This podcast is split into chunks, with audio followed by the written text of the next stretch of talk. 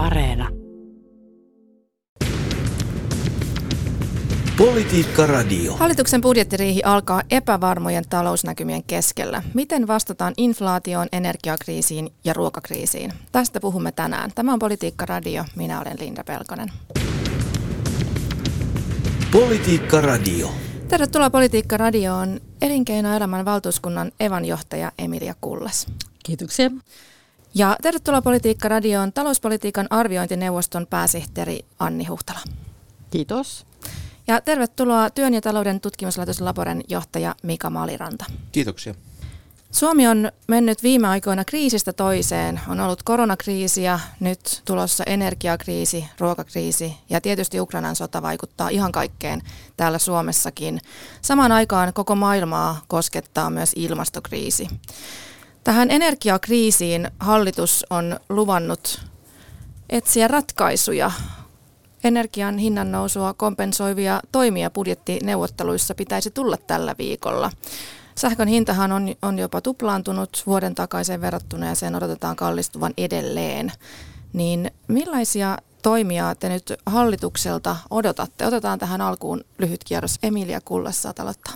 No mä toivoisin, että tässäkin tilanteessa hallituksella, hallituksella olisi rohkeutta laittaa jäitä hattuun ja ottaa malttia, koska hallituksen tehtävä tai oikeastaan minkään politiikan tehtävä ei ole tukea kansalaisia äkillisiltä hintapiikeiltä. Se tukeminen on tosi hankalaa, ellei suorastaan mahdotonta ja nyt kannattaisi ymmärtää, että on poliittisesti vaikeaa, mutta malttia.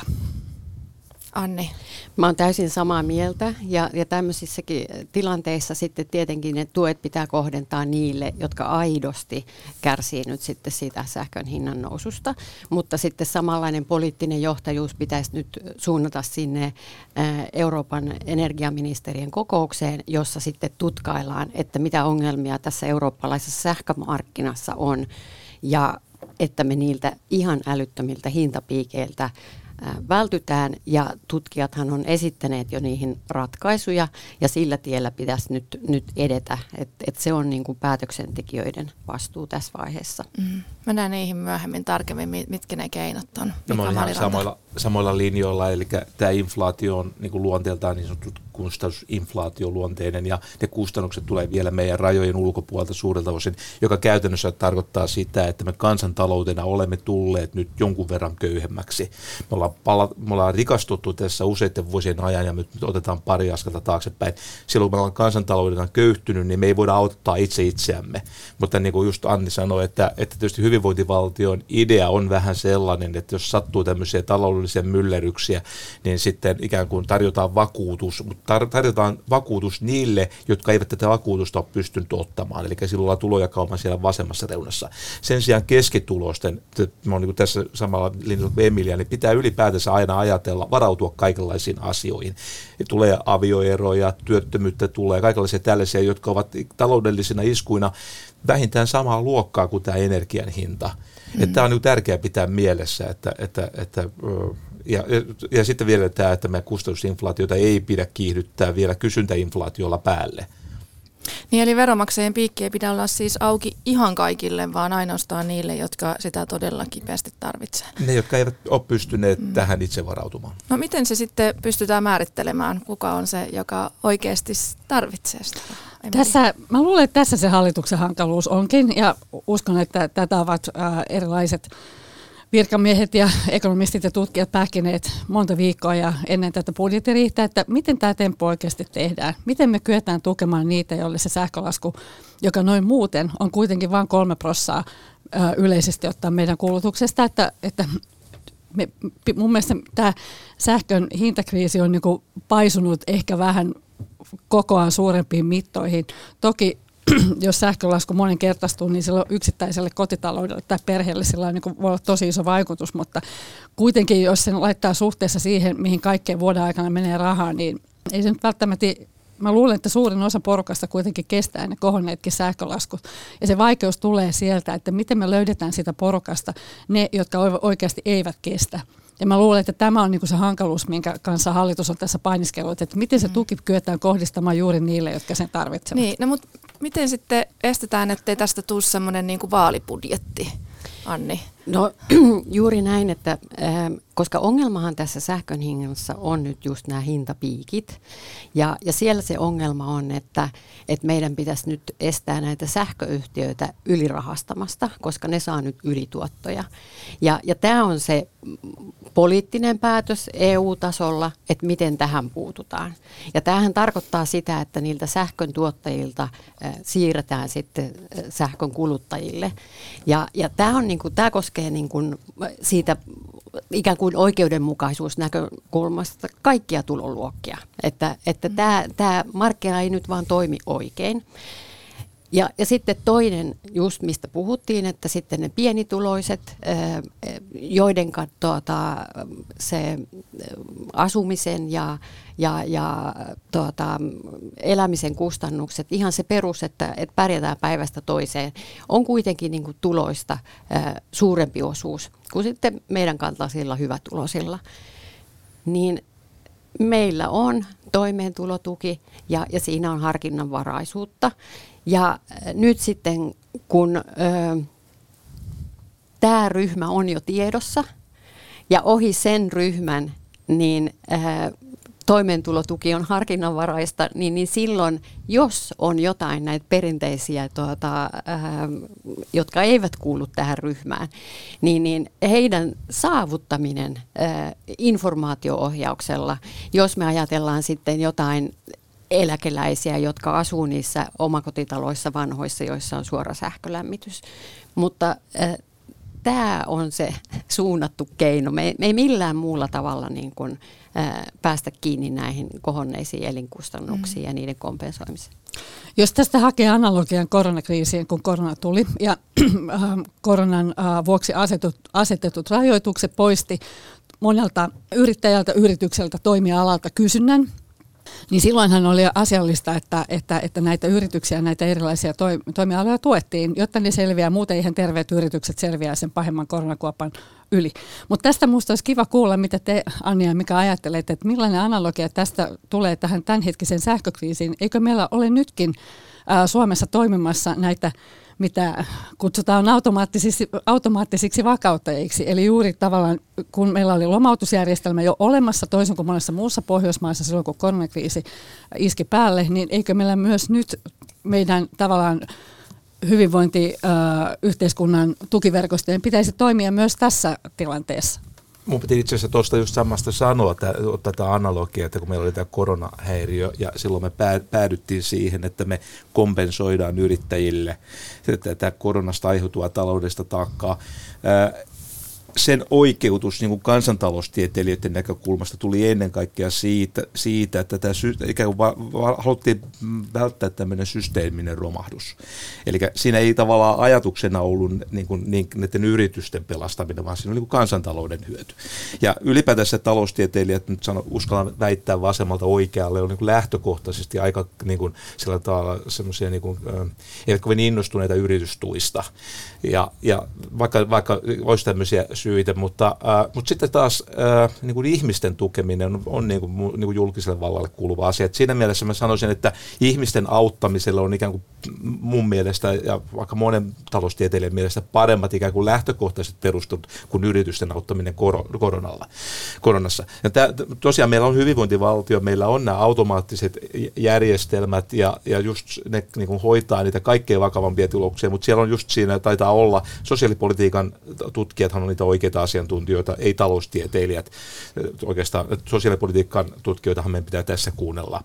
Mutta se on poli- viime kädessä poliittinen valinta. Että tässä se dialogi menee mun mielestä niin, että sosiaalipolitiikan tutkijat kertoo tutkimusnäyttöä ja poliitikot tekee päätöksen. Mm. Ja sitten taloustieteilijät ehkä kertoo vähän tästä budjettirajoitteista ja tämän, tämän tyyppistä asioista. Niin tosiaan poliitikot tekee päätöksen, että käykö tässä sitten niin, että, että jokainen puolue tavallaan yrittää suunnata näitä tukia sitten omille mahdollisille äänestäjille? No kyllähän tässä täytyy sanoa, että onhan tässä vaalibudjetin vaara olemassa, että nyt tämän energiasodan, tämä ei ole ehkä kriisi, vaan tämä on sen sodan aiheuttama, niin, niin varjolla sitten on kiusaus, kun me tiedetään, että keväällä on vaalit, niin, niin ajatella nyt sitten tietenkin niitä omia äänestäjäryhmiä. Ja, ja tästä kiusauksesta pitäisi nyt sitten päästä pois. Ja ää, mä vielä palaisin sitten tähän näihin korkeisiin sähkön hintoihin, että koska sehän niin kuin pointti on, on, on niin tuota markkinataloudessa, että korkeat hinnat kannustaa myös sitten säästämään. Eli että Tämä on yksi toimenpide, jota me kaikki voidaan tehdä ja tämä olisi aika olennaista ja sillä tavalla, että meitä kannustetaan mahdollisesti myös rahallisesti. Koska voi olla, että, että nythän tämä sotatalvi on se kriittisen tässä lähitulevaisuudessa, mutta jos me pitkällä tähtäimellä ajatellaan, että me pyritään vastaamaan sitten näihin ilmastonmuutoksen haasteisiin, niin, niin tämä, nämä energiaongelmathan ei tule poistumaan millään tavalla. Ja, ja sillä tavalla meidän pitäisi nyt sitten yrittää näitä sähkömarkkinoitakin muokata siihen suuntaan, että me että kannustetaan säästämiseen, jopa rahallisesti, koska se voi olla edullisempaa jopa näille, tuota, siis ilman muuta kansantalouksille se, että valtio maksaa meidän kaikkien sähkölaskut, niin, niin siihen ei niin kuin rahat vaan riitä niin, niin silloin meidän täytyy tarjota näitä porkkanoita ja silloin voi olla kannattavaa, että me kannustetaan säästämään. Että me käännetään, että nyt kun mm. puhutaan jostain sähkön arvonlisäveron alennuksesta, niin se on ihan perversi kannustin, kun toisinpäin me, meidän pitäisi maksaa bonusta niille, jotka on onnistunut edellisvuoden niin kuin saman ajankohdan sähkölaskusta niin tuota, nipistämään siinä kulutusosuudessa. Mm. Täällä on molemmat kädet ylhäällä, mutta Emilia ole ensin. Niin mä täysin samaa mieltä tästä, että, että yksittäisen ihmisen, kotitalouden, perheen, perheen emännän tai isännän tai emäntä, isäntä oletetun, joka katsoo sitä sähkölaskua, niin sen ainut tapahan oikeasti konkreettisesti äh, vaikuttaa siihen omaan sähkölaskuunsa ei ole se, mitä hallitus tekee, vaan se, mitä hän itse tekee. Eli ainut tapa on vähentää sitä omaa kulutusta, ja jos kykenee siitämään kulutusta niille tunneille, joille se sähkö maksaa vähemmän kuin, niin, niin tehdä sitten se. Et nämä kaksi keinoa ovat ne takuu varmat konstit, jolla yksittäinen ihminen voi siihen sähkölaskunsa suuruuteen vaikuttaa. Niin, tarvitsetko esimerkiksi niin isoa taloa, että, että niin kuin voihan sitä mutta, vaikka muuttaa pienempään, vai mitkä ne keinot sitten käytännössä? osa huoneesta kiinni, että oli kylmempää. Tota, äh, joo, mä oon niin samaa mieltä. Ei, niin kuin nyt hintamekanismi on tärkeä osa markkinataloutta, ja markkinatalous on aika tehokas, tai itse asiassa tehokkain koetu, koetelluista järjestelmistä ikään kuin tehdä tämän tyyppisiä uudistuksia. Tämä, jos mä oon ymmärtänyt oikein asiantuntijoiden puhetta, niin tämä Suomen kannalta varsinkin tämä ensitalvi on tämmöinen poikkeuksellinen, mutta ja se kai nämä futurihinnatkin vähän kertoo siitä, että sitten siitä eteenpäin niin näyttää jo aika hyvältä, että meidän niin kuin kapasiteetti on niin kuin kasvussa ja siinä mielessä ollaan ikään kuin oikealla suunnalla tässä ikään kuin pitkä, pitkässä juoksussa, niin kuin se sanonta kulku, kuulee. Mutta kyllä meidän täytyy tähän, tähän, tähän talveen niin kuin sitten niin kuin miettiä erityisratkaisuja ehkä tämän, tässä pit, pitkällä matkalla. Ja mä, koska mä pelkään myöskin sitten tätä poliittista takaiskua, että jos oikeasti ihmiset niin kuin, kokevat niin kuin, henkilökohtaisia konkursseja tai niin kuin paleltaa, niin tällaisten henkilöiden motivoiminen jatkossa näille ympäristölle ystävällisten ratkaisujen osalta voi olla pikkaisen vaikeampaa kuin, sitten, kuin se, että me pystyttäisiin pikkasen tätä, tätä ää, vähän ankealta vaikuttavaa talvea keventämään. En mä tiedä niin, keinoista. Mutta mä haluaisin sanoa tuohon, että millä tavalla me saadaan kansalaiset mukaan, on se, että me ymmärretään, että me ollaan sotatilanteessa. Mm. Että tämä erikoisoperaatio on kohdistunut myös Suomeen. Meiltä lopetettiin maakaasun toimitukset, kun me ei oltu suostuttu äh, maksamaan ruplissa. Niin, niin me ollaan oikeasti nyt liittoutuneiden kanssa mm. sodassa. Ja, ja kun me tämä ymmärretään, ymmärretään, niin, niin että se pahin pelko, mitä suomalaisilla on, että me joudutaan istumaan siellä kynttilän valossa ja sitten mietitään, että sulaako pakasteet tai miksi en voi nyt mennä saunaan.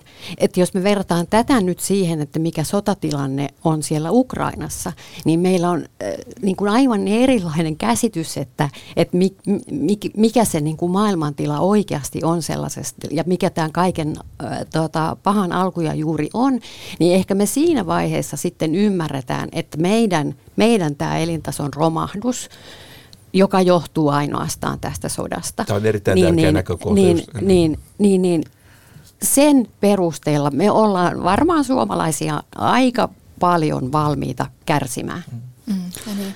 ja sitten on sellainenkin mahdollisuus, että, että meidän elintaso ei romahda tulevana talvena.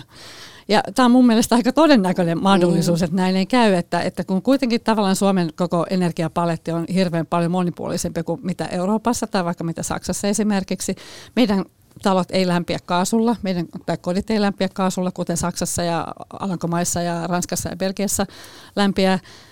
Me, meidän teollisuus ei ole niin riippuvainen kaasusta kuin mitä saksalainen teollisuus on. Että, ja, ja meillä on monipuolisemmin uusiutuvaa ja toki näitä fossiilisiakin, mutta meillä on myös ydinvoimaa ja jos ja kun Olkiluoto kolmanniset hyrähtelee käyntiin, pikkuhiljaa sieltä käyntiasteet nousevat, niin, niin meillä on ihan kaikki mahdollisuudet siihen, että, että ne mahdolliset sähkökatkokset, joita Suomeen tulee, on kuitenkin niin pieni, että ne ei oikeasti romauta kenenkään elintasoja. Ja mä olen aika varma, että me myös kyetään pitämään huolta niistä, joiden niistä yhteiskunnan äh, tavallaan heikommassa osassa, heikommista, joille se sähkölaskukin on liian suuri. Kyllä me tämä pystytään hoitamaan. Mm. Mutta että mä tavallaan ehkä vähän niin kuin vedän takaisin tähän, tähän budjettiriiheen ja tähän niin poliitikkojen päätökseen ja siihen, että, että mikä osa tavallaan energiasodan seurauksena tätä markkinaa on rikki. Ja sehän on tämä sähkömarkkina. Ja mä tavallaan pikkusen nyt ehkä vähän ymmärrän näitä meidän poliitikkoja siinä, että kun he joutuvat joka tapauksessa katsomaan sekä Suomessa että muualla Euroopassa, että miten tuetaan näitä energiayhtiöitä, koska ne tarvitsevat massiivisesti tukea tämän sähkömarkkinan toimivuuden ylläpitämisen näiden vakuuksien muodossa, niin mä ymmärrän Annika Saarikko ja kumppaneita, että miten sä selität äänestäjille sen, että me samalla toisella kädellä tuetaan miljardeilla näitä energiayhtiöitä, jotta ne pystyy pitämään johdannaismarkkinan toiminnassa, mutta ei annettaisi mitään kansalaisille, joille siis on sähkölasku tulee. Mm. Kysymyshän on se, että mitkä on ne konkreettiset keinot sitten, mi- miten tuetaan. Et tässä on ollut erilaisia ideoita. On ollut sähkön arvonlisäveron alennusideaa ja sitten Annika Saarikko on puhunut tästä lapsilisän korotuksesta, että tulisi ylimääräinen, ylimääräinen lisäys tuossa ennen joulua lapsiperheille ja, ja toisaalta myös päästöoikeuksien lisäämistä SDP on ehdottanut, mikä sitten taas toisaalta tota, mitä muut on kyllä sitten myöskin vähän vastustanut. Vihreät on ehdottanut energiarahaa pienituloisille, eli alle 1700 euroa tienaaville 44 euroa verottomana. Ja vasemmistoliitto on esittänyt niin kutsuttua windfall-veroa, joka verotettaisiin energiayhtiöiden ylisuuria energiakriisistä seuranneita voittoja. Tämmöisiä ideoita tässä on heitelty, niin mitkä, mitä mieltä te olette? Mitkä on ne niin kuin hyvät täsmätoimet juuri nyt? Mika? Niin kuin tuossa alussa käytiin läpi, että tämä meidän taloustilanne on, me ollaan korkeasuhdanteessa. Meillä on itse asiassa kansantaloudessa, mä katsoin itse asiassa eilen aamulla kansantalouden tilinpidon korjattuja tietoja, tehtyjen työtuntien määrä suhteessa työikäiseen väestöön on, on siis korkeampi kuin koskaan tota, 90-luvun alun jälkeen, eikä ollut edes 80-luvulla mitenkään olennaisesti korkeampi. Et meidän työmarkkinat ovat niin kuin tulikuumat. Ja aina a, aikaisemmin näillä työtuntimäärillä niin meillä on lähtenyt palkkainflaation käyntiin. Ja, ja tämä on se meidän tilanne. Nyt tällaisessa tilanteessa ei, ei ole elvyttämisen aika todellakaan, ei ole edes neutraalin politiikan aika, vaan nyt on itse asiassa tämmöisen ikään kuin hillinen aika. Ja tämä on nyt se meidän haaste. Kaikenlaiset veronkevennykset tai menojen lisäykset, ne eivät sovi tähän meidän suhdannetilanteeseen. Ja tämä niin puoltaa se, tämä kertoo siitä, että veron, yleiset veronalennukset on tyhmää politiikkaa, suhdannepoliittisessa mielessä ainakin. Myöskään tämmöiset laajoille väestöryhmille menevät ikään kuin lisäkompensaatiot, ne ovat tyhmää politiikkaa suhdannepoliittisesti. En tiedä, onko poliittisesti järkeä. Mä kuitenkin haluan uskoa ja uskon ja tiedän itse asiassa, että suomalaiset poliitikot, ei kun äänestäjät ovat isolta osin sillä tavalla järkeviä, että ne näkee, nä, näkee ja tietää ja ymmärtää tämän. Että se, tota, totta kai yksittäinen poliitikko saattaa niin kuin nähdä houkutuksen niin kuin tarjolla kaikenlaisia, mutta mä nyt olen samalla linjalla kuin nämä muut vieraat tässä, että, että kyllä pidättyväisyys sekä veron kevennyksistä että menojen lisäyksistä olisi erittäin tärkeää. No mä vielä kommentoisin tätä politiikkajohdonmukaisuutta, eh, koska nämä yhdet toimet sitten liittyy tähän ilmastopolitiikkaan. Ja jos me ajatellaan sitten, että me jotenkin selvitään tästä kriisistä, niin, niin se ilmastonmuutos, se etenee eh, vääjäämättä ja, ja ehkä nopeammin kuin ollaan arvioitu. Niin nyt kaikki toimet, jotka sitten rapauttaa sitä, niin, niin, niin tulee haavoittamaan jälleen kerran sitten kaikkein niitä heikompi osaisia ja haavoittuvaisempia. Että jos me ollaan nyt huolissaan siitä, niistä ihmisistä, jo, jo, joilla on niin kuin tiukkaa, niin myös ilmastonmuutos tulee kohtelemaan heitä kaikkein. He, heillä on kaikkein huonointa suojautua ja varautua. Varakkaat keksivät konstinsa. Niin, niin sillä tavalla tämä politiikkajohdonmukaisuus olisi tärkeää säilyttää myös näiden, tuota, esimerkiksi näiden päästöoikeuksien osalta. Ja jos me ihan konkreettisesti ajatellaan, että sähköhinnasta, niin tuota IMF arvioi, että joku 10 prosenttia on sen päästöoikeuden hinnan vaikutusta. Ja, ja sitten toisekseen, että jos me mentäisiin nyt vähän tämmöisiin innovatiivisiin ratkaisuihin, meillä tulee olemaan näihin sähkömarkkinoilla myös ongelmia vastaisuudessa sen puhtaan energian kanssa, koska meillä tulee lisääntymään tuulivoima ja sääriippuvainen tuota, energiantuotanto, niin meidän täytyy just ohjata, niin kuin Emilia sanoi, niin sitä kulutusta muutenkin niin kuin semmoisiin kohtiin, kun meillä sitä vähän sitä tuotantoa on. Niin, niin näihin näitä kannusteita, että jos, jos äh, samalla kun ihmiset säästää energiaa, niin he myös säästää hiilidioksidipäästöjä, niitä ei synny.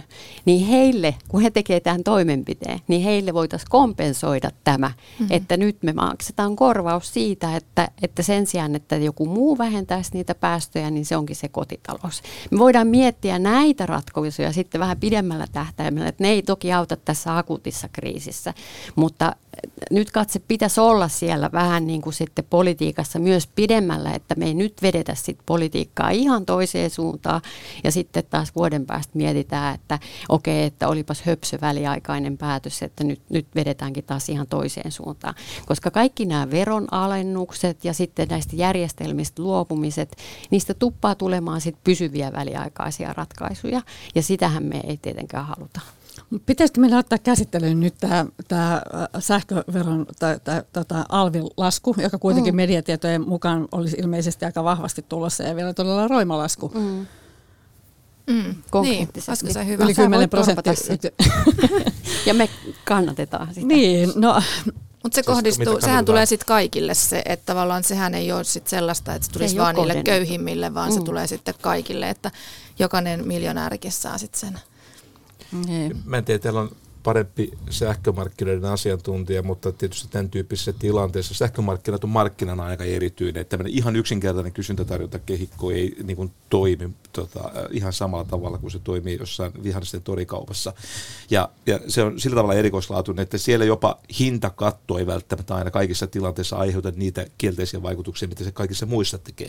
Ja sitten myöskin tietynlaiset windfall-verot, niin niillä ei ole niitä kielteisiä vaikutuksia, jos, mutta kyse on siitä, että miten ne poliittisesti toteutetaan ja se kysymys on se johdonmukaisuudesta. Mutta tämä täytyy pitää mielessä, että, että, että aika, nyt on aika monenlaiset erilaisia keinoja käytettävissä tämän, niin tämän tilanteen korjaamisessa. Ja tosiaan mun ymmärrys on, että tämä yleinen alvivero, niin se ei kyllä siihen sähkön hintaan välttämättä mene, koska koska siellä on tavallaan se tuotantokapasiteetin, se, se hinta määräytyy sieltä. Sinne tavallaan niin kuin hoidetaan tämä alvin, alvin lasku, jos se tulee, ja jos se tulee tavallaan niin kuin siinä mittaluokassa, mitä tässä on puhuttu, että 10 tai jopa yli 10 prosenttiyksikön lasku siihen alviin, niin ensinnäkin sehän on selvää, että se tulee maksamaan valtiolle paljon. Se tulee tekemään kohtuullisen kokoisen loven valtion tulopuolelle. Ja sitten siinä tavallaan hoidetaan sitä ongelmaa, jonka kuluttaja näkee siinä sähkölaskussa, että mikä se loppusumma on, olettaen, että se alvin lasku menee suoraan niihin hintoihin. Ja joka silloin ei sitä, Niin, niin joka, tätä voidaan kyseenalaistaa, mm. mutta siltikin eikö tässä ole nyt niin, että, että se ongelma on se, että me tavallaan hoidetaan niin kuin oiretta, mutta ei syytä. Eihän se ole mikään insentiivi vähentää sitä sähkön kulutusta, jos sun lasku ampuu ensin taivaisiin ja sitten se tulee sen pikkusen alas. Politiikka Radio. Politiikka Radiossa pohdimme, mitä, mitä hallituksen budjettiriihestä saamme tällä viikolla kuulla. Täällä studiossa elinkeinoelämän valtuuskunnan evanjohtaja Emilia Kullas, talouspolitiikan arviointineuvoston pääsihteeri Anni Huhtala ja Laboren johtaja Mika Maliranta ja minä olen Linda Pelkonen.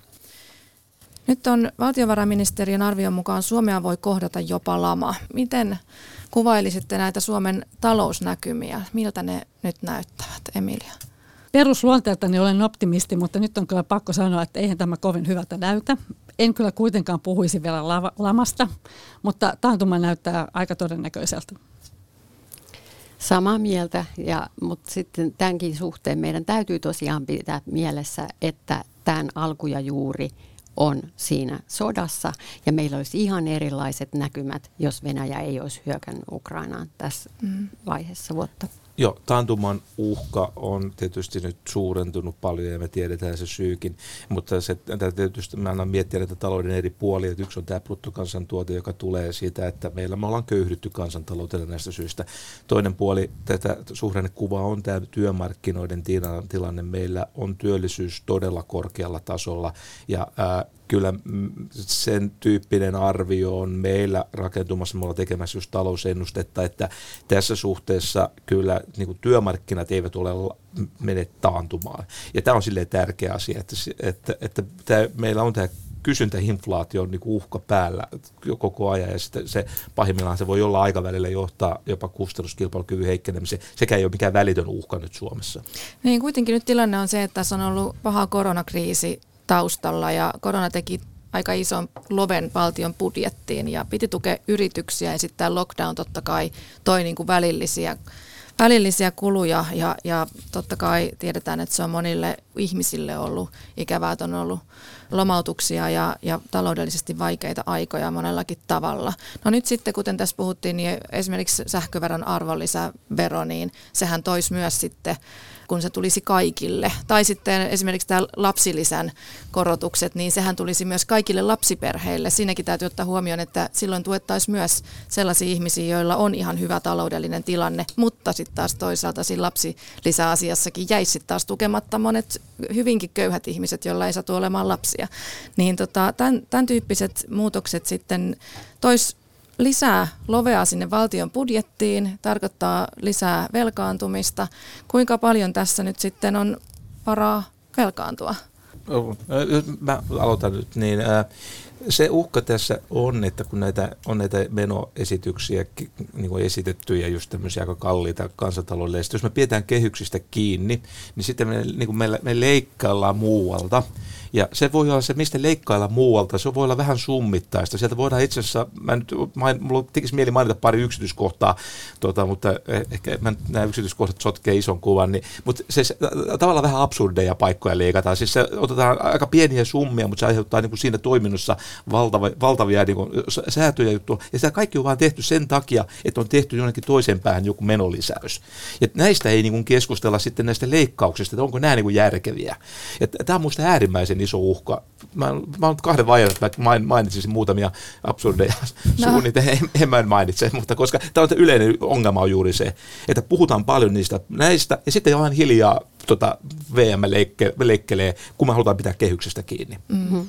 Mutta mä olen taas sitä mieltä, että kyllähän siitä kehyksestä nimenomaan pitää pitää kiinni. Että, että tavallaan se menokehys on kuitenkin se poliitikoiden itse itselleen luoma itsekuri, että missä, miten paljon julkisia ähm, veroja käytetään, vai Joo, miten mikä ajattelet? Ei, mä, hyvä. Mä, mä olen myöntänyt tämän kehysmenettelyn kannattaja, mutta, mutta se just, tämä oli kritiikkiä sille, että kun esitetään summittaisesti uusia menoeriä, mm. ja kun me pidetään, minusta se on järkevää politiikkaa, mm. mutta sen seura, pitää pitää mielessä se seuraus. Se johtaa itse asiassa aika absurdeihin leikkauksiin sitten toisessa päässä, ja niistä ei puhuta. Mm. Toinen, toinen vaihtoehto, tietysti mua, on, mua ennen kaikkea mua kiinnostaa, minusta niin tärkeä kysymys niin pitkällä aikaa on tämä meidän julkisen talouden rakenteellinen alijäämä. Ja sitä voidaan niin kuin korjata sitten sekä tulopuolella että menopuolella. Että, että sikäli, tota, jos me nyt ollaan, koetaan, että nyt tilanne on erityisen hankala, että me halutaan noita menoja lisätä, hakea, hakea, hankkia hävittäjiä tai jotain, niin onhan me muitakin tapoja ikään kuin hoitaa se, kun leika, leikkailla lisäämällä joitakin veroja. No mutta siis onhan tässä nyt kuitenkin ollut tämä tosiaan tämä koronakriisi, jonka takia siitä kehyksestäkin on livetty ja tota, sitten Ukrainan sota. Eikö kuitenkin tällaisia asioita sitten voida harkita, että vai mitä mieltä olet Anni? No mä ajattelen sillä tavalla, että, että näissä poikkeusoloissa, että ne mitkä nyt siinä valtiovarainministeriön esityksessä, että musta on ihan asiallista, että jos nyt tehdään sata, satsauksia ää, rajavartiolaitoksien ja alusten hankintaan ja, ja sitten hoidetaan Ukrainan pakolaisia, että, että, että sillä tavalla niin kuin nämä merkittävät nousuthan on, on just tämän tyyppisiä, samoin kuin sitten puolustusvoimien materiaalihankinnat ja näiden takana, koska tämä on se poikkeus ja me ymmärretään, että nämä ei kuulu siihen kehykseen. Mutta just siinä pitkällä tähtäimellä, että ja nyt varsinkin... Entäs sitten, ylimääräinen lapsilisät nosto? Niin, niin, niin, juuri näin, että, että, että mä ajattelen, että ne, mitkä nyt siinä on siinä VMn esityksessä, ää, näitä isoimpia, jo, joilla on sitten niin kuin semmoista isoa merkitystä, niin, niin ää, me, ne mä näen näihin oloihin tuota, asialliseksi, mutta että muutoin hän pitäisi olla pidemmänkin vähän niin kuin kiristävää ää, politiikkaa kuin, kuin sitten tuota, mm. näitä velkaantumista lisäävää. Mä jotenkin näen tämän Suomen hallituksen niin kuin, tavallaan siitä, kun Sanna Marin otti pääministerin tehtävät että ne on ollut vähän niin kuin semmoinen nuori aikuinen, joka on muuttanut omille ja, ja, ja se on lähtenyt pikaviipeillä ostamaan itselleen kaikkea kivaa, koska siis Tämän hallituksen menolisäykset alkoi jo niistä tulevaisuusinvestoinneiksi nimitetyistä ää, ää, tota, kustannuslisäyksistä, joista sanottiin, että näistä tulee määräaikaisia, mutta kun ne tuppaa muuttumaan pysyviksi. Eli tavallaan tämän hallituksen tämä, tämä menoja kasvattava toiminta alkoi jo silloin, ennen kuin nämä kriisit iski päälle. Ja sitten tälle nuorelle, aikuiselle, pikavippi-iloiselle käyttäjälle on käynyt niin, että raaka elämä on iskenyt äh, päin naamaa ja on tullut kriisejä, joihin on pakko äh, reagoida ja kun tulot ei ole riittänyt, on otettu lisää velkaa. Koronakriisi oli tämmöinen, joka aivan ehdottomasti oikeutti sen velanoton ja nyt meillä on tullut tämä Venäjän hyökkäyssota Ukrainaan, jonka seurauksena on tämä energiakriisi, joka vähän niin kuin näiden kriisien jatkumossa näyttää kolmannelta kriisiltä, mutta se on kyllä sitä tokaa, eli sitä sodan aiheuttamaa. Ja se ongelma on se, että, että tota, tämä nuori aikuinen on elänyt velaksi jo pitkään ennen, ennen kuin nämä korona- ja Ukrainan sota iski päälle. Ja tämä on tavallaan niin kuin se iso kuva, joka ehkä jää vähän tämän, tämän yksittäisten budjettiriihi päätösten ja uutisoinnin alle. Mika? Tota, mun ymmärrys on se, että ennen koronaa tehdyistä ikään kuin näistä menopäätöksistä oikeastaan se yksi, erity, yksi on tär, tärkeämpi kuin mikään muu ja se on oppivelvollisuuksien nostaminen, josta, josta on vahva taloustieteellinen tota, näyttö, että se oli järkevä ratkaisu. Se tiedettiin, että se maksaa, koska, koska se tarkoitti muun muassa lukiokirjat täytyy kustantaa. Mutta että jo, ö, on siitä myöskin tutkimusnäyttöä siitä, että se oli järkevää politiikkaa ja se, siinä on ainakin osa, osa siinä on investointiluontoista, koska se, että me pystytään näitä pudokkaita vähentämään, niin se tekee meidän julkisen talouden hallitsemisen ihan niin kuin oikeasti helpommaksi tulevina vuosina. Eli ei tämä nyt, mä en nyt, jos tämä, tämä, tätä mä en kutsuisi holtittomaksi menonlisäykseksi. Mä kutsuisin, tätä voidaan perustella investointina. Poliitikolla on aina edessään valintoja ja heillä on aina edessään asioita, joista he ajattelevat, että tämä olisi hyväksi Suomelle ja suomalaisille. Ja monesti, eli, siis monesti näin on. Mutta ongelmaksi tulee se, että mihin kaikkeen on varaa. Mm. Hei, tota, otan ihan lyhyt kierros tähän vielä loppuun siitä, että miten te arvioitte, että tässä budjettikeskusteluissa, budjettiriihessä nyt sitten käy? Pääseekö hallitus helposti sopuun vai onko kovaa vääntöä vai onko tämä vääntö pelkkää teatteria? Tehdäänkö vaalibudjettia vai mitä tässä oikein tehdään, Mika? Mä en tiedä, kun mä en tota, ole politiikan asiantuntija. Mä tietysti olen että pitäisi pysyä ikään kuin omalla tota, tutkimusalalla, mutta äh, ehkä nyt sen verran uskaltaudun nyt sitten kuitenkin esittää niin arvio, että mun käsitys on se, on tu- muotoutunut se, että kyllä tässä niin hallituksen porukoissa on aika hyvä ymmärrys ja aika siitä, että mikä tämä taloustilanne on. Ja, ja sitten ymmärretään tämän tietynlaisen niin kuin julkisen talouden pitkän aikavälin haasteet. Ja tämä tämä kohu on ehkä pikkasen isompaa kuin sitten se fakta, fakta että mä oon sillä aika, aika luottava, mutta en tiedä, sitten tietysti jos tulee näitä lapsilisäesityksiä ja alviverokevennyksiä, niin välillä on usko, usko sitten taas koetuksella, että sanotaan, että mixed emotions on nyt tätä. Okay, Anni. No tässähän tarjoutuisi niin kuin poliittisille johtajuudelle pelin paikka, että joka ajattelee fiksusti ensi kevään vaaleja, niin hän ottaa sen roolin. Ja ehkä tässä se, mitä olen ymmärtänyt julkisuudessa presidentti Macronin niin tuota puheesta, että että, että nyt joka kertoo kansalle, että missä tilanteessa me ollaan ja miksi joudutaan tekemään näin. Että, nyt on sotatila. Niin, et, et, niin, niin mä luulen, että sitä myös äänestäjät arvostaa sen sijaan, että, että jaetaan näitä eturyhmille rahoja, jotka jää kuitenkin niin pieneksi, että niillä ei ole mitään merkitystä sitten siinä vaiheessa, kun keväällä mietitään, että mitä puoluetta äänestetään. Mä luulen, että sopu syntyy aika helposti sen takia, että syyt näiden lisätukien äh, äh, takana on niin yleisesti helposti hyväksyttävissä.